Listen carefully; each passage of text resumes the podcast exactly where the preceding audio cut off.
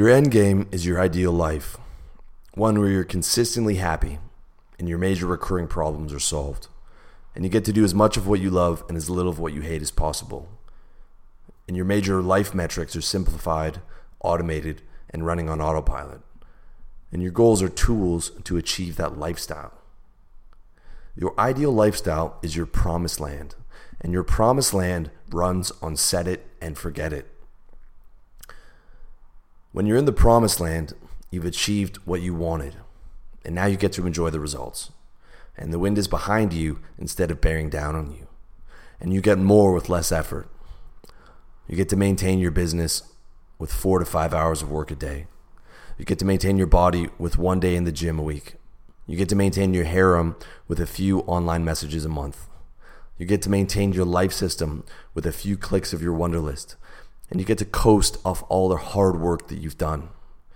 You've struggled and strived to push the boulder up the hill in all aspects of your life, and now you get to tap dance behind that motherfucker on the way down the other side of the hill.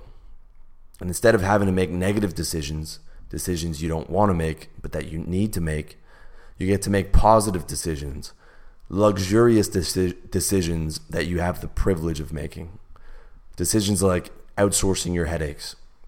From cooking to cleaning to client emails, you get to pay people to do the things you don't want to do so that you have more free time to do the things you want to do.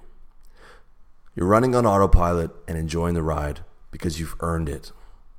You've set goals that solved your most painful recurring problems, and now you get to live in your natural state of happiness. You chose the right goals by following the right expectation and the right principle. You blasted through obstacles with motivation. You cruised into a consistent routine with dedication. And eventually, you made it to the promised land. A land where you have your health, wealth, women, and lifestyle on lockdown. A land where you run your life on autopilot and enjoy what you've built. And it's all there waiting for you. You just have to go out and take what's yours. So this year, go out and take what's yours.